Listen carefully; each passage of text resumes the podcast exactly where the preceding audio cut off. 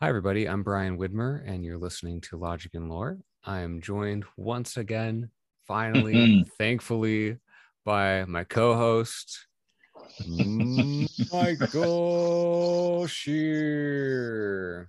Oh, I love that. Right? yeah. Uh, no, man, it, it's it's good to be back, and I'll tell you. Um, shouts out to uh, to the the last couple of guests that you've had on that weren't me.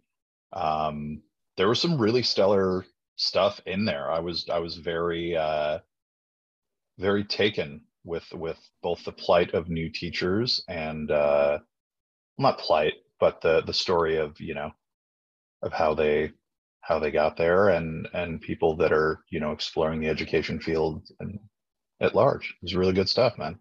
Yeah, they're both good people. I'm glad to have them in my life. I'm glad they were willing to come on the show. So yeah, Yeah. definite definite shout out to uh, Jasmine and Kate. I really appreciated their company. I'd love for them to actually be like sort of uh you know in the rotation of Mhm. episodes now and then if they're available but you know that's how life is and your life has Yeah. also been busy so it's good to be doing this with you again um so yes Yes. today we are going to talk about ieps Mm. um, some people probably know more than they ever want to about what IEPs are. you, maybe. Mhm, um, mhm, mhm, Some mhm. people may have never heard of them. So, why don't we start off by just explaining what they are? Yeah. So an IEP is we're we're like all about acronyms in the special education field, and it makes me really crazy. Um, an IEP is an individualized education plan, or sometimes an individual education plan. Does anyone ever call it an IEP and make you want to smack them? No, that's some that's honestly something I've never heard. Um, they like phoneticize everything else though, so I figure it's only a matter of time.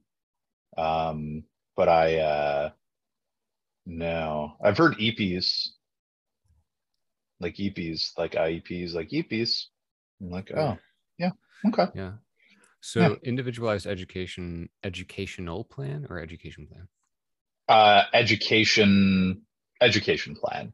Edu- what it is is it's you have a child an individual that is exhibiting challenges with uh, some facet of their schooling and you test them and you kind of look into it. And if it's you know if they're if they're found to have a disability or a significant challenge uh, that would create a disabling condition then we create this handy dandy document where it outlines accommodations they get and services and uh, and all the kind of great things ideally to scaffold to get them eventually up to speed or up to level uh, as their peers and in some cases they they will never get to the level of their peers and so you try to find uh,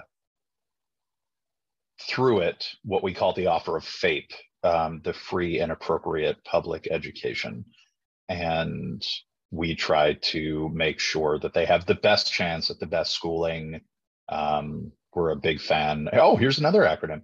Uh, the LRE, the least restrictive environment, you know, kids that can do well will do well. And so you want to make sure that all of those services and things that you offer are in a place where they can be, when possible, close to their peers and close to a group of different minds, not just a bunch of neurodivergent students.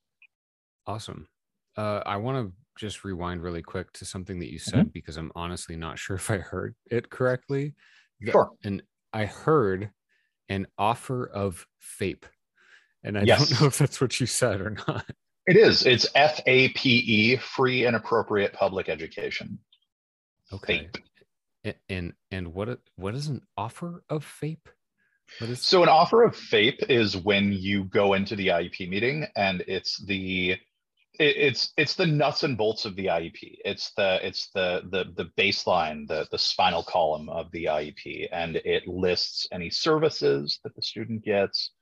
um, the times, you know, the amount of uh, SAI, which is uh, specialized academic instruction, that the, the minutes they get uh, per week, per day, per month. Um, and other service providers like SLP, speech and language practitioner, or pathologist, um, practitioner, pathologist. Is practitioner? I'm like, they're not witches. Well, maybe. Spe- speech and language practitioner like does chiropractics on your face to make you. That's right. Imagine like double, double toil and trouble. When do we three meet again? Oh, next Tuesday at three. Um, Work on your th when, sounds. Right. um, yeah so there's that would it be crazy you know, if that's what the witches were actually doing they were like doing double double toil and trouble to try to get like they're like now we're going to work on on the chance for bilabial plosives and then just like you're like all of their diction is so perfect good lord great job yes. Mm. So yeah and then we have you know occupational therapists. Sometimes there's physical therapists. They burned them uh, because of all of the bad memories from going to speech as a kid. She yes, made me exactly. read that tongue twister over and over again. Crush her under a large rock.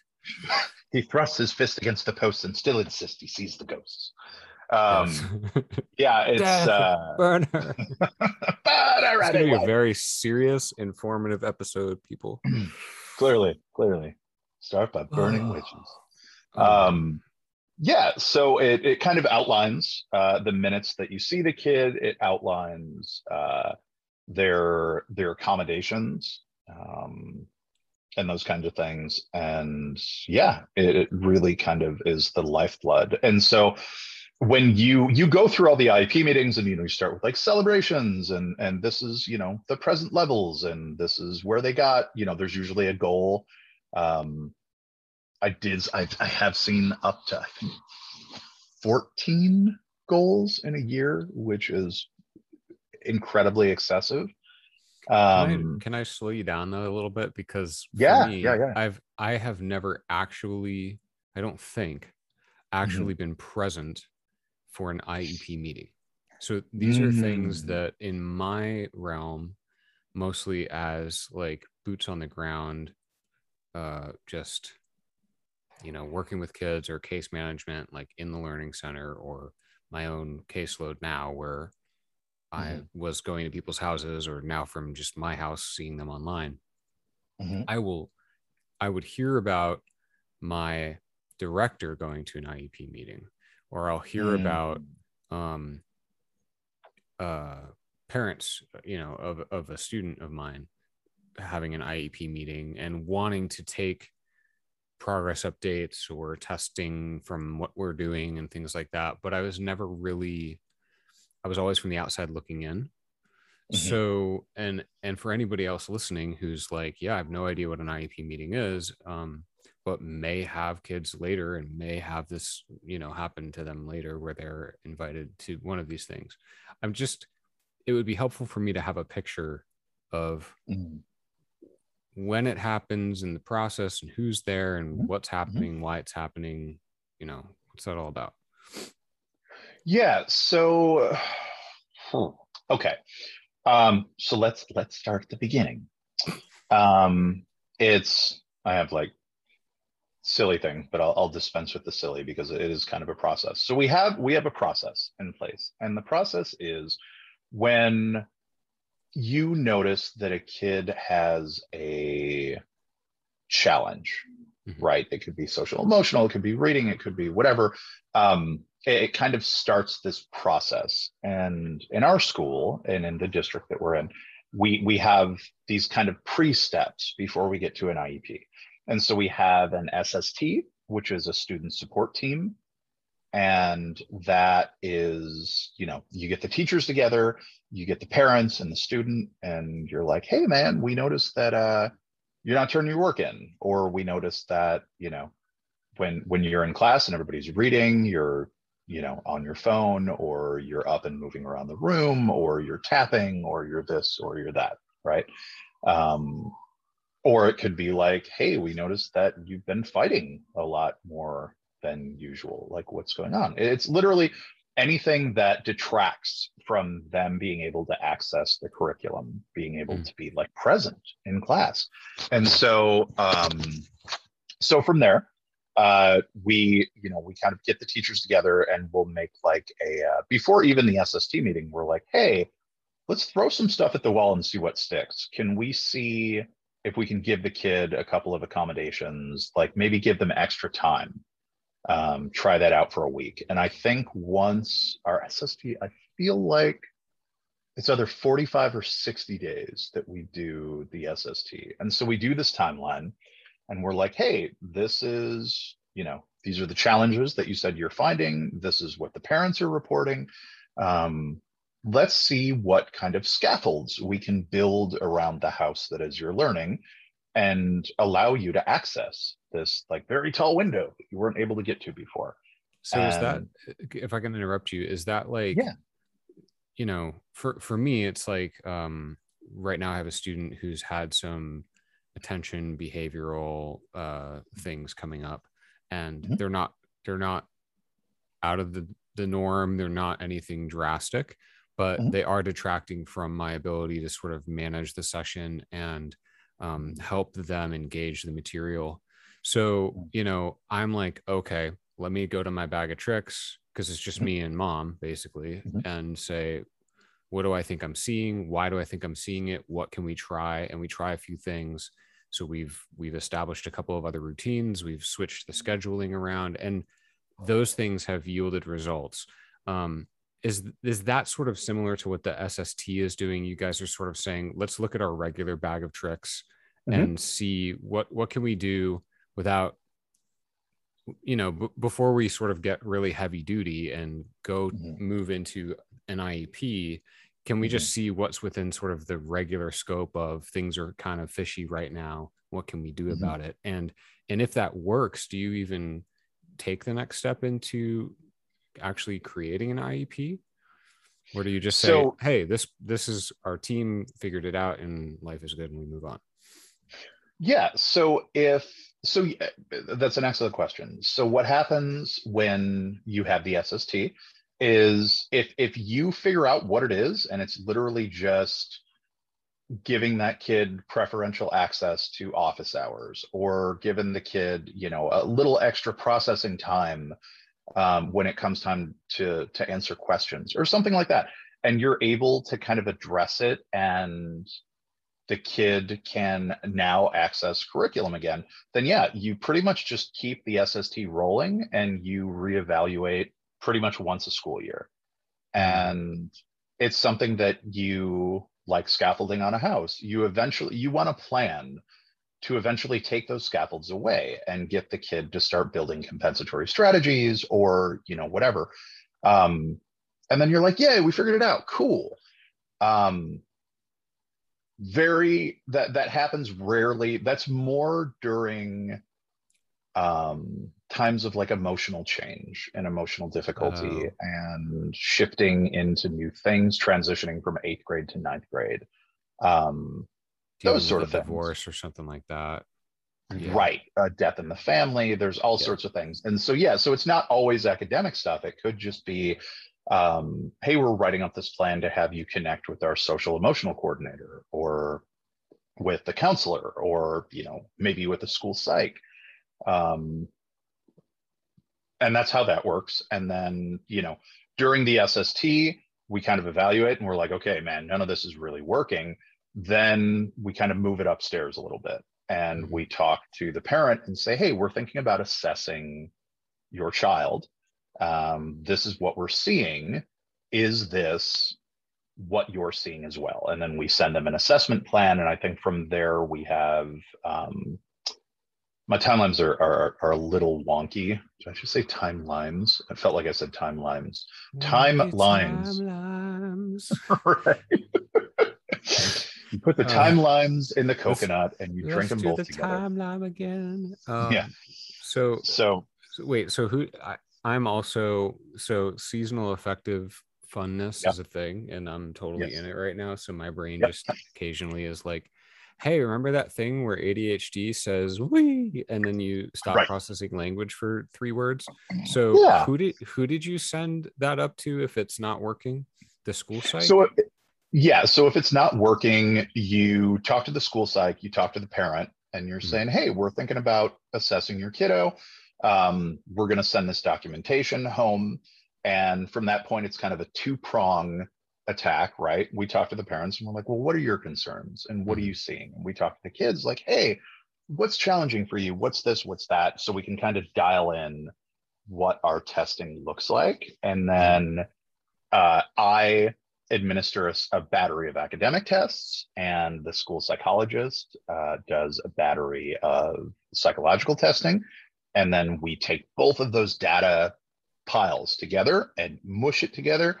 Um, we kind of find out where, you know, are they showing up very firmly in that scatter plot, uh, scatter plot, scatter plot, Yes. scatter plot, right? timeline. Um, yeah, timelines and scatter splops. Um, they, my God. So the like the the the scatter plot. Um, oh man, we're seeing a bunch of markers here, which are in line with a lot of students that have uh, ASD, autism. Um, students with you know autism. They don't say you know they used to say like oh Asperger's and high functioning and low functioning, and that's very like the. Um, so yeah, so they might have markers of ASD. They might have um, uh, SLD. It's specific learning disability. Yeah, and then we have OHI, which is other health impairment. Um, that's normally something with like processing, um, but that can also be like uh, somatization. It can be um, emotional disturbance. Like Hmm. like OHI is kind of like, hey, are you hitting like six markers all at once? Um, Mm.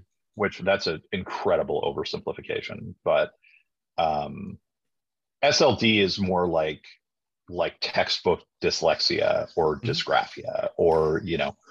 Yeah, I have a um, student actually at um, at a university who they contacted me after their first semester or first year because they had uh, the student had SLD for reading comprehension, mm, and mm. it's like, hey, go to university, Hmm. get assigned research papers and you know 60 pages of reading every two days and do it Right. with a learning disability for reading have fun and Yeah. uh yeah so Yeah, imagine Um, being me with uh they called it surface dyslexia when I was a kid when you process faster upside down than you do right side up. right Um and that was totally my brain was just like, oh, this is way easier. Cause like I would read and get headaches and then I like flipped it upside down and my brain's just like, this makes sense. wow Um yeah. So so that was that and half deaf and be an editor for 12 years, like where your job is reading. That was interesting. Oh, and ADHD. You want to go ride bikes? Um, so I had like all of these things, and it was like, you know, it's it's funny because I'll see a lot of the stuff in my, in my kids where like Mhm. something will pop into their head and they'll like flip, flip their phone out, and I'm like, "What are you looking up?" And they're like, "Uh, who was in Motorhead from 1997 to blah blah blah," and I'm just like. You won't be able to finish your work until you look that up, huh? And they're like, "No." I'm like, "All right, just do it." Let's get the back same exact thing happened with one of my students recently where i had the the um the blinds behind me uh there's a sliding glass door out to a, a patio balcony pretty small Mhm. and i keep i keep my mountain bike out there like with the front tire off because it, it's just too big um Mhm.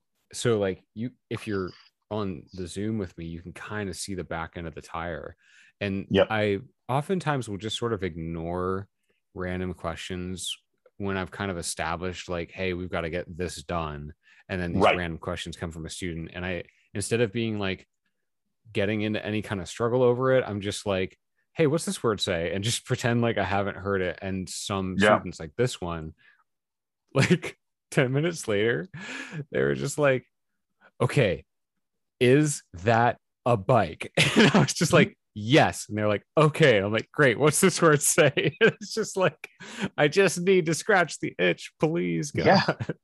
that that is that is our brain. Like Yeah. I'll I'll be talking to someone. Zoom was the worst because you'd see stuff in back in the background, Yeah. and you're just like, I w- I did it today. I like I was talking to one of the one of the teachers that I work with, and we're having this like very insightful, thoughtful conversation about a student, and I'm like looking over his shoulder, and I was like, I know that's Homer Simpson, but it's not Homer Simpson. And what is that on your shelf? And he's like, Well, I'll never tell you. And I'm like, You smug.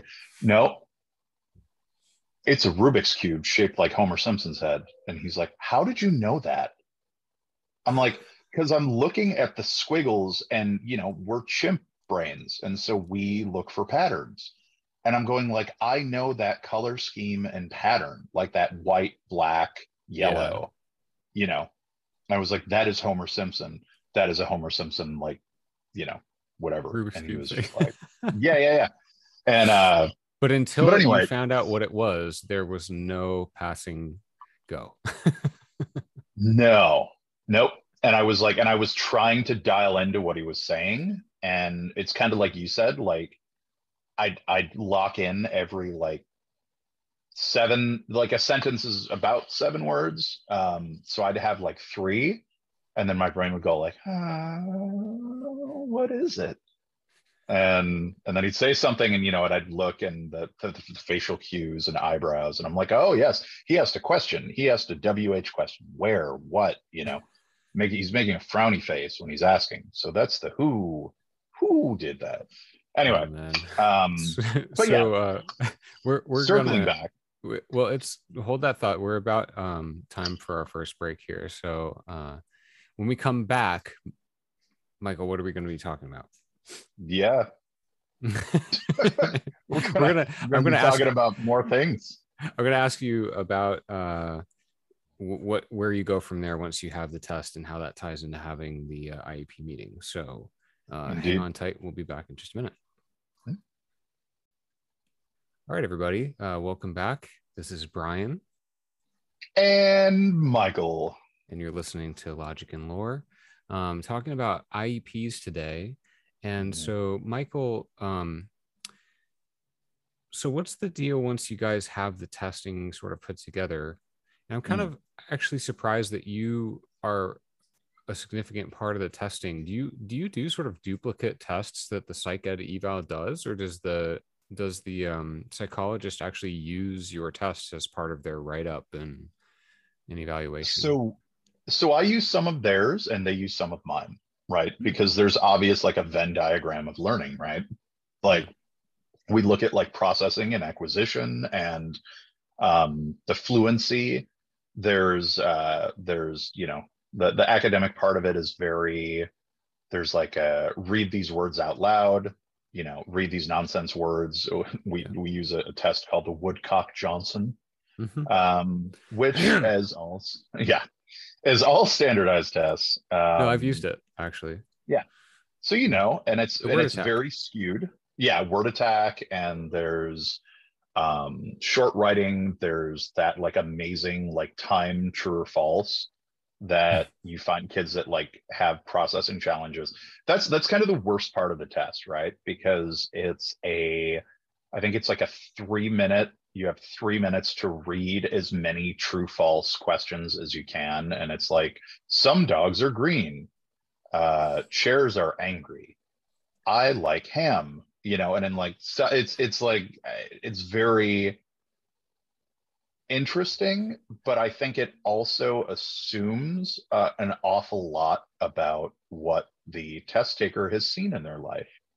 Uh, and you know so that's that's kind of the the, the curse of standardized testing. But so once you get the data um, you do a write-up you do classroom observations because of course if they've gotten to the point where they're uh, ieping um, and even looking at the at the idea of having an iep then chances are I've, I've observed them in class and now that we have the sst it's you know it's me checking on the kid when I'm checking on my other IEP students. And we have a full inclusion model. So it, it's a very different look um, because all neurodivergent, neurotypical, neuroatypical kids, they're all in the same classroom. And which is wild because, you know, I, I have a student that has a third grade reading level. Um, I also have another student that reads, you know, essentially collegiately, but can't remain focused on a task for more than 20 minutes, um, which is all over the place. And so yeah. with this data, you start to you, uh, you feed the data into the machine and the machine gives you kind of a scatter plot of like you know what what areas they're they're having deficiencies in are they you know able to write their heart out and read but when it comes time to have a timed thing or you know a timed component or the fluency the idea to like look at just a, a multiple pages of math problems and be able to blow through them and just be like four plus six ten you know, like uh, times tables, da da da da, you know, like quick. Um, so there's all sorts of things. And then the psych has the test that they administer. And obviously we see overlay, right? Where if there's a kid that's having processing challenges on the psych side, chances are they're having processing challenges um, during testing with me too. And so we're able to kind of compare notes and develop a plan that, in theory, should address the concerns that the child has, whether it's, you know, reading or processing or focus and attention, um, emotional regulation. Like, in order to qualify for an IEP, here's something that, like, isn't always expressly said to the parents and i always make sure and like say it and underline it five times because there's this cabal of online websites that are like hey is your kid freaking out about the act and the sat you know you can demand they have an iep and get accommodations for extra time on the test and all this stuff and i'm like and there i've heard parents say as much like like not to me not parents i've had before but like parents in like mixed company mm-hmm. that were like yeah you know my kid stresses out about tests and they aren't they aren't a good test taker is what they say and they're like so you know we're getting them uh, assessed for adhd and the thing that you have to think about is even if a kid has markers of adhd but they're a straight a student and they have anxiety and they have stress, like chances are they've built up compensatory strategies that have helped them navigate these waters. And at the end of the day, where does where's the line between a learn between actual book learning and compensatory strategies? Because you're figuring out how to survive. Like hmm. I had ADHD and I learned that if you put me in two extra classes, like in a class during lunch that was all about reading, and a class after school that was all about Greek mythology and like Roman mythology and Norse mythology, that those were the carrots. And I didn't need Adderall and I didn't mm. need any of these things. Not to say that those don't work well for people, they didn't work well for me. Yeah. And I had well, other I, strategies. Yeah, I didn't have it at all. I my sixth grade teacher i was not behaving well in sixth grade mm-hmm. for reasons that were beyond just uh, adhd and yeah. um, she encouraged someone to i don't know if she did or my parents did or whatever but basically she initiated a conversation to start doing like a an assessment for adhd or mm-hmm. like the parental assessment questionnaire kind of thing and teacher assessment yeah. and kind of compare mm-hmm. and um i think the teach i know the teachers definitely put me at risk um mm-hmm. the my parents i'm not sure mm-hmm. um mm-hmm. but like yeah do I, do i feel like i probably have undiagnosed inattentive type adhd mm-hmm. yes um mm-hmm. i relate strongly to other people who describe that but uh i can crush tests. Mm-hmm. Like I'm a super good test taker and I'm a super good crammer for tests. So I can like mm-hmm. just prep the night before, have a monster energy drink, annihilate a midterm in 20 minutes and walk out the door like third person out the door and get an A. Right. Like what, you know, so it's just not, there's no, we've said it a million times before. There's just no blanket statement about any of it that covers yeah. everything at all. Um, so i mean but that's what's cool about the iep is that you have such a close observational and interactional background with the with the students i don't know what that means also for your school psych how much they've interacted up to that point i assume mm-hmm. they've been have they been a part of the sst up until that point or no so no the sst at least at our school is the social emotional coordinator. Um, that's all the also the person that works with 504s, which 504s are a little bit different. Uh, they're very similar to IEPs, yeah, but they yeah, and I can I can kind of touch on those. Um, yeah. Well, actually, I can I can touch on it right now. They're super. They're um they're a stripped down IEP, but the thing that's really interesting about them, um, and only I shouldn't say. No, it should be nationwide. Um, the IEP, unless the student has a disabling condition where they will not graduate traditionally, um, either with a certificate or otherwise, if they're what we call like modified, which would be um, what we call mod severe, right? Levels of disability, because we have mild mod and we have mod severe. If they're a mod severe student that needs that extra time, I think it's up to used to be 23. What do I feel like it's 25 now? But they can be in a um, another location after high school that kind of also has them build skills and learn how to interact, you know, in the world and take public transportation um, count money, you know, that kind of stuff. Um, but if they aren't, if they're a mild, moderate, or even mod severe student that is going to graduate their 12th grade, um, that IEP goes away. The IEP, like you can, it can follow you to college, and most colleges that aren't monsters will look at it and be like, this is a roadmap for your academic success. So let's see what we can offer. You know what accommodations can we offer? Can you you know test in an alternate environment? Can you you know that sort of thing. Um 504s are i think under the purview of the the ada and so Americans they with follow disabilities act. Yes americans with disabilities act. And so i'm pretty sure that follows you in perpetuity. I know it follows you till at least 25 but the the IEP and the 504, the the things that are kind of the golden ticket for them is they open programs like the uh, Department of Rehabilitation, which DOR, and everybody hears Department of Rehab, and they're like, I'm not a drug dealer, or like, I don't need to learn how to walk, or you know, whatever. And it's an unfortunate name, but what they do is they actively seek to get people that have disabling conditions hired into. It's almost like a manpower type of thing but they cater specifically to people with disabilities and the companies that hire them know that they're hiring someone with a disability and and, and this is a this is a state department or federal department? Yeah. Yep. Yeah it's a, it's a program. Yeah and so going back to the sorry i went way off base there which was i no i love that you brought that in because i totally forgot about 504s to be mm-hmm. really honest with you which is another it's exactly like this.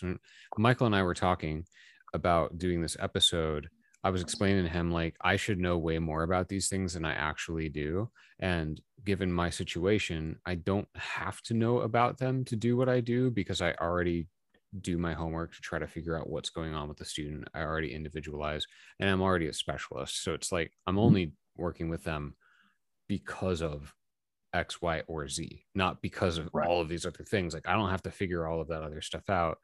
Um, unless it's they have something else that's concurrent. Like if if they have dyslexia and they also happen to have ADHD or an emotional thing or whatever then I have to deal with it. But um 504 is I forgot about but it's one of it's the same thing. It's like I'd feel like I would need to know more about these things.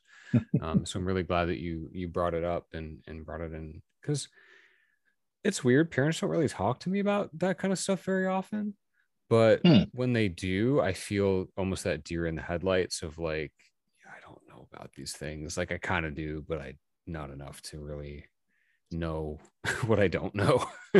right. Um, so that's actually fascinating. I'm gonna I'm gonna look that up and put it in the show notes to see like whether the 504s are um, perpetual or uh, whatnot. But um, that actually raises another question for me. And yeah. I don't know if this is kind of skipping the order that we want to want to touch this on, but maybe we can talk about sure. it in the last segment, which is mm-hmm. um like once an IEP has been made official mm-hmm. or 504 has been made official, like you said, that mm-hmm. 504 ties into the ADA. Um, right. Is a school legally required to follow the guidelines within it and what does that look like and what does it look like if they don't? I think i'd like to talk about that in the third segment. Yes um, let's do that. Because i can but, i can finish wrapping up what kind of the nuts and bolts are of the actual iep yeah. And that is an excellent question and there are huge legal ramifications that could go sideways um, nice. with teaser. That. teaser. Yes okay yes. Yes. so um all right so once you guys have it together Mm-hmm. Um, and you have the the FAPE. Is that what we're talking about now? Yes. so well, the, the, the free and appropriate free and appropriate public education. And so that's the offer. And what it is is we look at what does the kid need, right? And and the, the important thing too is it's a team decision, right? It's never me as much as I'd love it to be Praetorian from the Mount, just like shouting orders to his scribe, and they like chisel it on the tablet. And I was like, one more they shall have, twice the additional test time.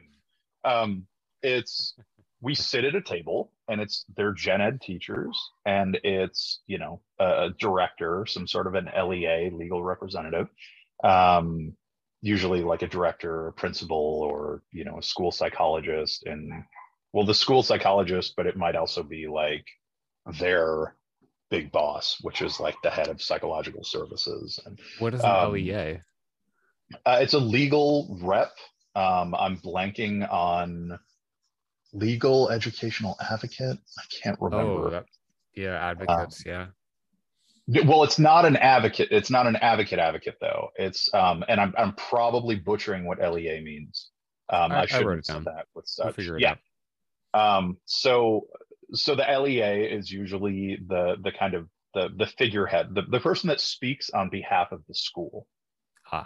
Um, and uh, and so they're the ones ultimately that if you're you know if, if something comes up and there's services that your school can't provide but the team determines that the student needs that in order to thrive and to be a better student then like the lea rep is the one that kind of weighs the pros and cons and, and rubber stamps that yes we can have an outside contractor you know um, that sort of thing.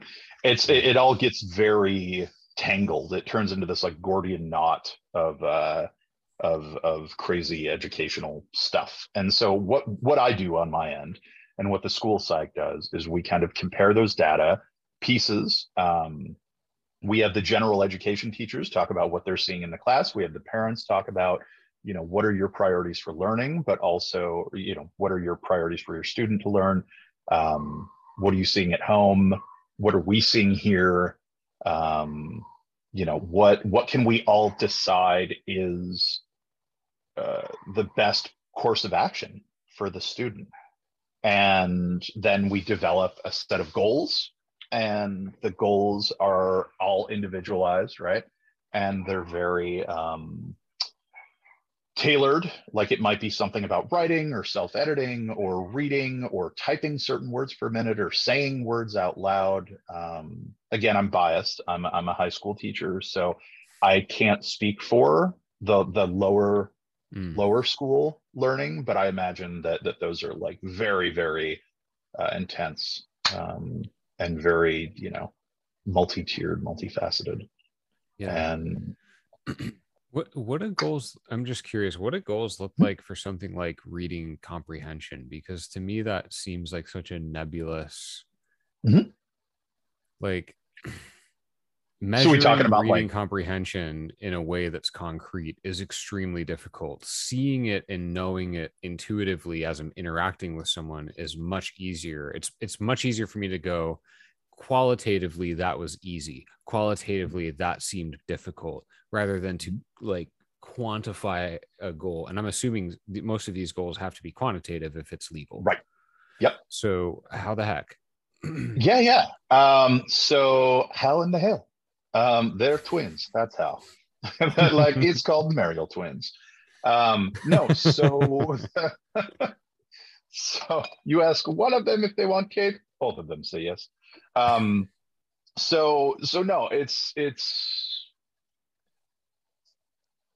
so look at something like like comprehension reading comprehension right? We figure out what lexile the kids at and we find you know again you know we find the the the ceiling and we find the the floor. We find where where are they comfortable reading at? How can we crank up the heat a little bit right and thank god for things like lexisnexis and and you know all of these Newselas and these programs that actually have uh have articles tailored to specific uh, school levels, Lexile levels, um, all of these things. And so you'll have passages and it'll have questions and some are multiple choice, some are true false, some are short answer. Um, also, like I'm a big fan of, I don't, kids, kids are really smart, really smart. And they're going to get sick of you going, Hey, I want you to read this passage about the Industrial Revolution, or I want you to read this passage about fossil fuels, or I want you to read this passage about the mating cycle of cicadas. And they're just like, This sucks. Right. And then you'll notice that their comprehension appears to go down, but realistically, they just stop caring. They're phoning it in, just like we yeah. do when we get bored. Yeah. Um, so what I I like to do is I like to find a book that's at a kid's level, something that has uh, continuity yeah. to it, and then I'll you know we'll read it together. Maybe I'll read it out loud and they'll follow along, or I'll have them read it out loud and I'll follow along and I'll jot down you know pronunciation challenges or I'll jot down you know, whatever. Um, and then I always, you know, encourage them if you see a word that you don't know to circle that and we'll look it up together and then you'll build a word database that you have that, you know, in your notebook and your reading tracker. Um, but going back to your question, it's, you know, you ask them a series of questions and that might be qualitative. It might just be you hearing it and knowing how they're speaking mm-hmm. how you know when when their the tone of their voice goes up at the end it's they're mm-hmm. not sure of what they're mm-hmm. reading um yeah but then to make that a goal for an iep mm-hmm. what does does that then like am i inferring that you you then have to kind of say well in order for it to be in the iep we're going to basically have to say they're either going to get this many more raw score points on the mm-hmm. comprehension mm-hmm. section of the gray oral reading test, or they're going to have to get to this Lexile measure on whatever other eh, test of mm-hmm. comprehension. Mm-hmm. Because I, as much as I like what you're saying about what you're doing, which is similar to what right. I do, mm-hmm. To put that into a, a sort of binding document in a concrete goal seems difficult. So, yes and no, right? So, I would say something like, uh, by next annual review date, which is you know what's what's the date today? By so if it say we held the meeting today, the goal would say something like by uh, November seventh, because it's always uh, one day less than a following year. So it would be by November seventh, twenty twenty two. Uh, Brian will read and or will uh, will read a passage at his individual reading level and answer a series of comprehension questions with and let's say your comprehension level let's say your lexile level is 10 right you're reading at a 10th grade level which you know not too shabby um, So your your Lexile level is 10. So maybe I'll say 10.5 or 11. Um, I'll know that you answer questions with 60% accuracy um, right now. So maybe I'll say 75% accuracy at a Lexile level of 11.5 because you want to look at what can I think? What do I think that you could do in a year that is challenging, right? Because I could say, yes, by next year, you'll read at a 10.5 level. But to me, when it comes to goals, it's the goldfish effect, right? And mm-hmm. if you set if you set the bar low enough, the kids are just going to be like, "Oh yeah, man, I could just do this and coast, right. and not push myself." Um, and, and to me, it also feels like if you set the bar too low, then on the educational side, you're doing a disservice mm-hmm. to the student, and you're also not pushing the team to try to achieve something for them because, I mean, it, it is easy to sort of get complacent or to get swept up in the doings and lose sight of um, where you want a student to be. You can just be like, oh, well, we're they're doing comprehension stuff now. They're doing extra work on that, so they're good. Without actually really just being like, no, like we need to be on top of it because we have an, an aggressive goal and um, it's doable, but we really need to to tune it in and do our best. Um, which and that you know, well, yeah. sorry, can I can I jump in? yeah. Um, real real quick so the other thing too is with our push in model right i'll usually write something like brian will answer with 75% accuracy there's usually a metric like in four out of five trials and then there's always a time. So it'll say like over a six week period. And so that means i'm doing a series of observations of you and you're i'm trying right? I'm looking at a sample size that's like an accurate sample of what your work is. And i like to say something like according to teacher kept data um, student work portfolios because then i can draw you know their essay as a comprehension piece. I can draw the multiple choice question that they answered as a piece. It doesn't that way it's not reliant on one particular data set. And because really maybe there's a kid that that sucks at writing that hates writing. And so like you know if you judge a fish on its ability to climb a tree you'll always be disappointed right?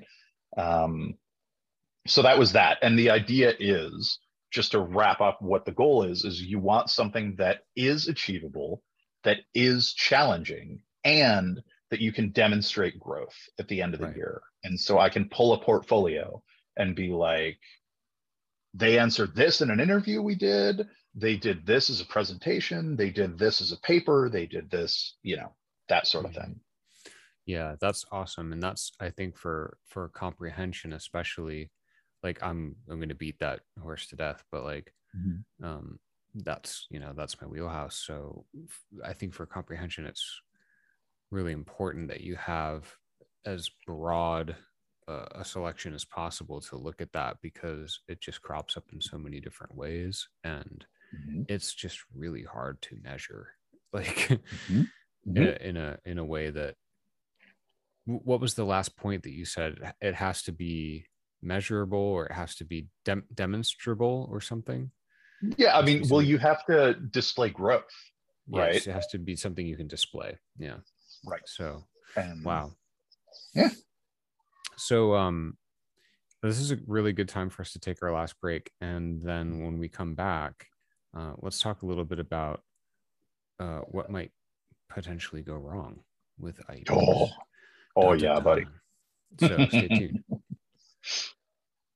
All right, everyone, welcome back. Uh, this is Brian and Michael and you're listening to Logic and Lore. We're talking about IEPs. And for this last segment, we want to talk a little bit about um, maybe some of the problems or what might go wrong with IEPs, what happens if uh, they aren't adhered to. So mm-hmm. um, I probably we could go for another hour on this, but I don't have okay. another hour.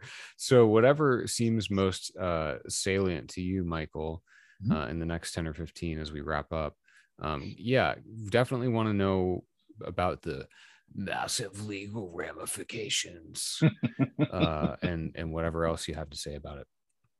yeah, there are there are people that are infinitely more qualified than I am to to to talk about this. But what I can say, um, what I know for a fact is, um, it's a legal document. There are people who are literally hired who only write IEPs in in public school districts that are like, and they have to make sure it's watertight. There are parents that bring in legal advocates. Um, I've worked with amazing legal advocates. I've also worked for awful legal advocates that like and a legal advocate can come into the meeting and they're expected to speak on behalf of the parent and maybe the parent um, is concerned about the kid not getting the services that they deserve. Maybe um, in the past they were kind of um, not treated well. There, there's so many different reasons but ultimately like the good right? The the the chaotic good and lawful good um, legal advocate makes it their mission to make sure that that student gets all of the accommodations and the services that they're due. And that's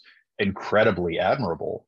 Um, however comma there is is all facets of life. Um, there are people there who will like who aren't necessarily amazing advocates or aren't um, working super super well. I want to be really careful of how i how i say this but like there are people that that will that i've seen in the past like long ago um, before way before the place that i am now that would put that would literally go into the meeting with the intention of making an extra meeting. Because if they make if they push the meeting out if you set the meeting parameters for an hour hour and 15 they might push it out and object to things and, and push things further so that there has to be another meeting. And that meeting means billable hours. Mm. so there's there's a financial component and they're like kind of the the ambulance chasers of the legal advocate world and luckily i mean knock on wood, I've had amazing experiences recently, and these people that are like, you know, that are here for the kids. So going back to what could go wrong, um, you might have. I've seen IEP documents where they wrote the wrong kid's name because obviously they were pulling from like a data bank of the same accommodations or the same goals or the same like and, so that right out of the bag is you're just like dude it's an individualized education plan and you're not that you're, you're not pasta. keeping the eye on it right you're doing copy pasta and it's like and i've seen ones where like I've seen the documents and the girl's name is like Kelly, for example. It's not Kelly because, you know, HIPAA and all that. But like, let's say the girl's name is Kelly and like it'll say something like Stephen will ask you know, to use like in, the bathroom. In some, yeah, in some like subsection of a subsection, one point. Right. It's like, oh. right. And you're like, bro. But that being said, um, I so I didn't get a lot of the accommodations that I was owed when I went to college, even though I had the documentation. And because there were things that were written kind of gray, for lack of a better word. And so I really had to fight to get like um, sound amplification for professors and like all sorts of stuff. And that's that's a story for another day. I'd, I'd love to talk about that in the future. Um, but if you don't write it clearly and cleanly and effectively, if there's wiggle room, if you use somebody's name like uh, under services, if you don't say something like speech and language pathologist and you say student will have access to Brian, um, if you leave that company or that school or that grouping legally, if the parent really wants to stick it to the school, the, the school, because they all agreed with that IEP, will then have to fly you back or like, you know, figure out a way for you to provide mm-hmm. services. Right. Um, so that's a big no-no, right? Like you never want to say a person's name you always want to say what the the office or the position is. Um, mm-hmm. so we use more nebulous terms. Like I have a lot of kids with with emotional disturbance, and so I say that they should have access to a preferred adult. Mm-hmm. Um, but I've seen IEPs that say like access to a counselor or access to a school psych. What if the counselor is not there that day? Yeah. What if the school psych's not there that day? They're going to talk to the preferred adult. They're going to talk to the person that teaches them de escalation strategies or that they feel comfortable with. So why not name that Yeah. right out of the gate? And so, or like Um, if if it's if the student needs um because i i think my i have somehow been not named but my job or my duties have been in a an iep i just recently talked to um a, a psychologist who was working with a family that i work with and she wanted to interview me really quick uh to to just kind of match up uh, all the other observations from everyone else and Yeah. w- I would assume they would say something like access to or you know receives however many weekly sessions with um like a language and literacy tutor or something Mhm. along those lines to kind of keep it vague instead of it being Right. me particularly or something like that yeah, that's Hmm. that's exactly right. Like you have to you have to be specific enough to talk about what the the provider is, right? Mhm. But if you're too specific, it can backfire. Mhm. and there are things where people calculate numbers wrong and they talk about the number of service minutes that a kid gets and it was supposed to be um, let's say 300 minutes a week Mhm. right which that works out to an hour a day yeah um, and that's spread out throughout the day but there are people that are like 600 minutes a day or something like that you know what i mean it's like it's all in. it. Right. And it's it's a typo. And like i said if if the person drops the ball that badly and the parent gets that frustrated with the system then they might be like no no no this is what we agreed to. This is what your team agreed to. Figure it out. Um there are i mean and that's you know it's not it's not a manipulation. It's just one of those you have to be incredibly careful about what you commit to paper. And it's the same thing that you know is drilled into our head when we start teaching. It's like don't don't ever email a parent when it could be a phone call because you can't tonally express something. I mean i'm i'm the most guilty person of that. Like i tend to write very direct and to the point emails. I'm like this is what's happening. This is what i need let me know if you have any questions same and people are like that sounds really severe Hmm. i'll be like shut up you know um no uh, Can I? I I um, I want to ask before we run out of time. Um, yeah man I I know that it's not you, you're you're in the business of doing things right and helping the kids. So Mhm. I know this is not exactly your your area of expertise per se, but um, Mhm. if, for, example, a school doesn't follow those guidelines, then and it's clearly demonstrable that that they didn't, and the accommodations were not received, the accesses that Mhm. were called for were not received. Um, Mhm. You know, what does that look like then? Is that like a civil suit between the parent and the school district? Like, what? What do you know? Yeah. Like, Um, so it's definitely a suit. Uh, they've they've I've I've been at schools where it's happened, and mhm, you know they scramble, and it's normally like, man, the biggest thing when you have a caseload of IEP students is keep the parents happy. like it is a suit. It's like it's a civil suit, and it can be thousands of dollars because literally the parents are saying, well, clearly the school's not providing this, so I want to send my kid to a location where they get the services outlined and they were also supposed to provide these services and never did so i want this like backlog on top I've of actually, dude, can I tell you? I, this Please. is probably what happened actually with a student of mine, but Mhm. it, this blew me away. I was a case manager at a learning center at the time, and Mhm. um, my basically when people would get signed, um, and if they were assigned to me, to my Mhm. caseload, because there were several case managers at the center.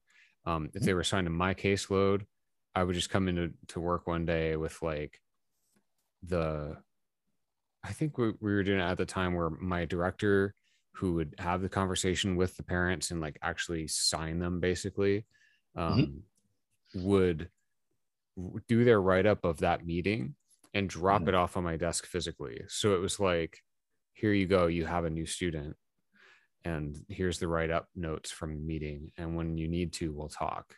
But it's my cue to be like, cool, let's get get it rolling. Like, let me start looking at their testing. Let me start looking at everything.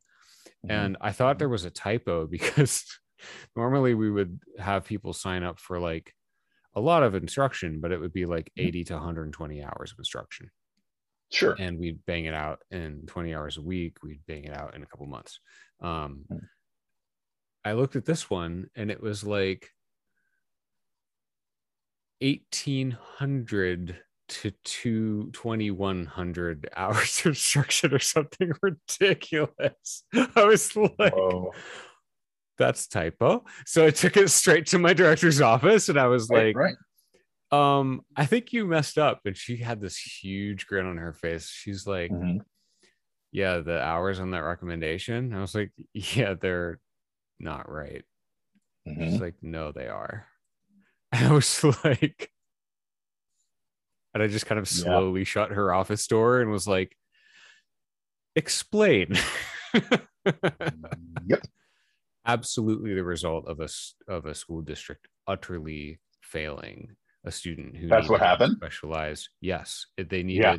Incredibly specialized help it was mostly comprehension but also that bled into you know dyslexia math and whatever Mhm. else and um they won the suit with the school which Mm-hmm. was just like amazing and the the work we did with them was amazing too it was so exciting but Nice. like that is that was uh, everybody in the company knew who this person was after a year or so who the student was um Yeah. worldwide like knew who they were like a celebrity at the center because they were there for years and they Yeah. were getting the help that they finally needed at like age you know in their 20s or whatever um but yeah crazy That's- stuff and again, you know, good for them to get the thing that, that was deserved because there there are schools, you know, not mine, but like there are schools that that I've been around and heard of that like cut corners and they do like they fudge facts and they fudge comprehension thing. I mean, I, I think I told you before the teacher that had like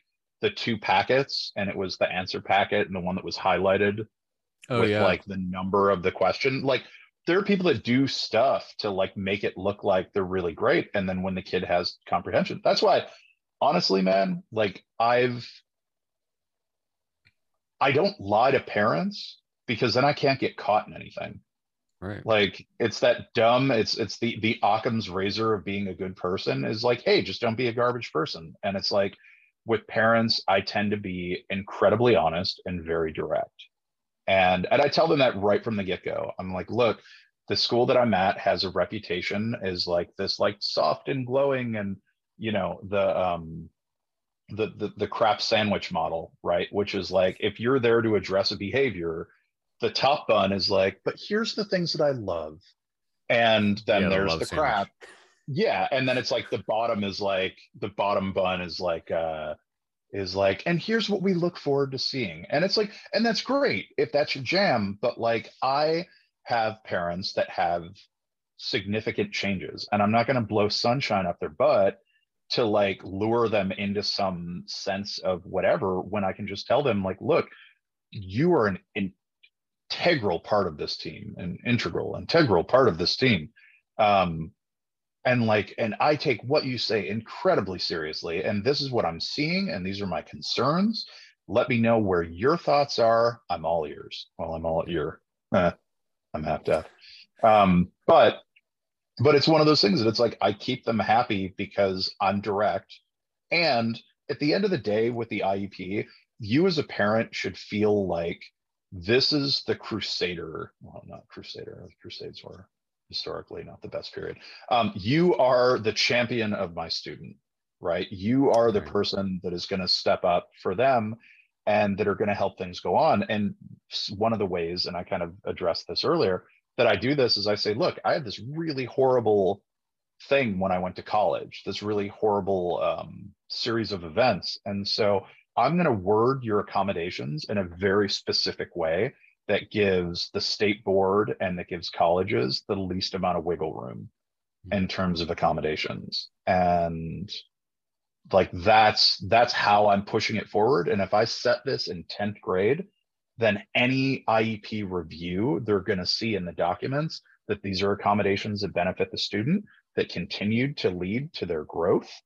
And this is something that should be continued and that's what it is it's, it's a roadmap for success it's not a golden ticket there are so many parents that uh, erroneously read these articles that talk about like tips and tricks and all this stuff. And here's something that I didn't. Um, sorry, I know we're running a little bit long, but like here's the one thing that I want to like highlight and underline. Mm-hmm. Um, there has to be an academic impact on whatever their disability is, right? Mm. That's that's the the major qualifier for an IEP is there has to be an academic impact as a result of what we found. And with these students that have straight A's, the parents are like, oh, I just want it to be a little easier on them. I just want them to have that extra time. I want them, you know, they're they're not good test takers or they stress out easy or all that kind of stuff. And I'm like, yes, and you have a straight A student that has developed this series of compensatory strategies, and they might have the gnarliest ADHD that that you've ever seen but they've had strategies that they've built up. They've built up these calluses over these disabilities that have helped them be the people they are today. And so we're going to do all of this testing to find out that yes indeed they have you know slight markers or uh, echoes of uh, inattention hyperactivity it might even be depression or anxiety or somatization all of these things but there are also kids that are like yeah i know that if i drink coffee before a test i get anxious and i get a sour stomach so i drink tea like mm-hmm. it's something that you know that simple but if there's no academic impact then they don't qualify right. for the iep and that's something that unfortunately those websites never spell out yeah and if and if those kids do need support in those ways then it's like yo it kind of falls back on the parents in my opinion to seek out those supports in in the ways that are are sort of under their responsibility. It's like if you need to get them a therapist, get them a therapist. Like, you know, I I I feel like school school shouldn't be the be all end all for for mm-hmm. everything and and uh you guys definitely have a lot on your shoulders at the schools already and absolutely should do your best if someone is impaired in their ability to succeed there but if they're succeeding there and there's other challenges in that student's life then hey maybe that that is a challenge that belongs in some other realm of their life uh, rather than just pile everything all responsibilities, all of the playing God onto you guys at the school and expect you to solve everything.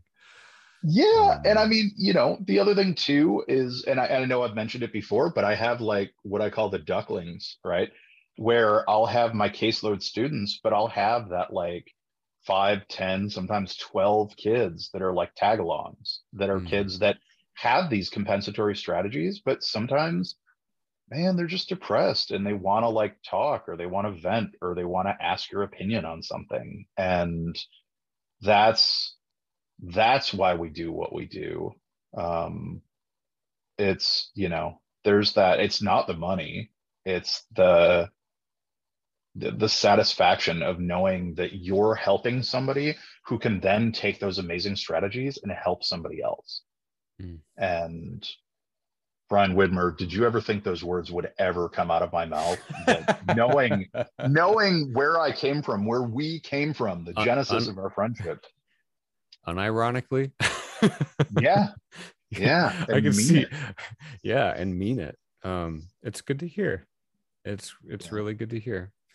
Oh, by um, the, that being said, I know I know you have to wrap, but uh, but uh, I, here's something that I do want to commit to to tape. Um, if you ever hear me say the words, unironically, I thought I was teaching them, but they were teaching me the whole time. I want you to take a crowbar and I want you to smash me in the face as hard as you can because that is the cringiest teacher statement. I've heard people say that, and I'm just like, just Stop. like I Shots thought fired. I was like, listen, Michelle Pfeiffer, right? Like, uh, yeah, just be like, fire yourself. Like, just you're fired. You're canceled. You're uh, oh no. yeah. No. Yeah. No, say no to cancel culture. Okay. Yes, we have to wrap it up. Um Yep, Michael, it's that been so, so good. I actually learned I learned a lot, although I didn't expect to teach you anything today. And um and uh it's just been good to hang out, man. It's been Yeah. This is not legal advice, by the way. Like anything, if if anything, uh, look at me as the lowest rung on the like smartness ladder of IEPs, right? Like I'm I, I probably messed up an acronym on there. Um, I'm definitely not one of those people that's paid, um, you know, like eighty thousand dollars, ninety thousand dollars base pay just to write legally sound IEPs. Um, there there are infinitely smarter people than me out there. Uh, I do not claim to be any kind of a, a genius. Um, handsome, yes. Uh, humble, sure. Um, Great. yeah. yeah. So there's our disclaimer. Next time, Yep. I actually, I think it would be cool to talk a little bit about um, your college accommodations experience and and all of that. If that's what you were referring to, uh, do you want to Yeah. Put that on our uh, agenda for our, our next hangout, possibly? Yeah, and the the teaser can be uh I made a college professor very, very, very mad at me. And uh all he had to do was be helpful and do the thing that I asked him to do, but he was a tenured professor and was like, This is where I dig my heels in. And I was like, Oh buddy. I can't wait. Yep. Um, it's been fun, and thanks everyone for yeah, two thumbs up. Yeah, we actually did video. We we did video. We don't usually see each other for these, but we decided to do video today and risk any audio hiccups that happened. So so I mean, it sounded great on my end. So um, Yeah. so uh yes until next time thanks everyone for listening and uh i'm brian that's michael this is logic Yep. and lore we're out of here Yeah.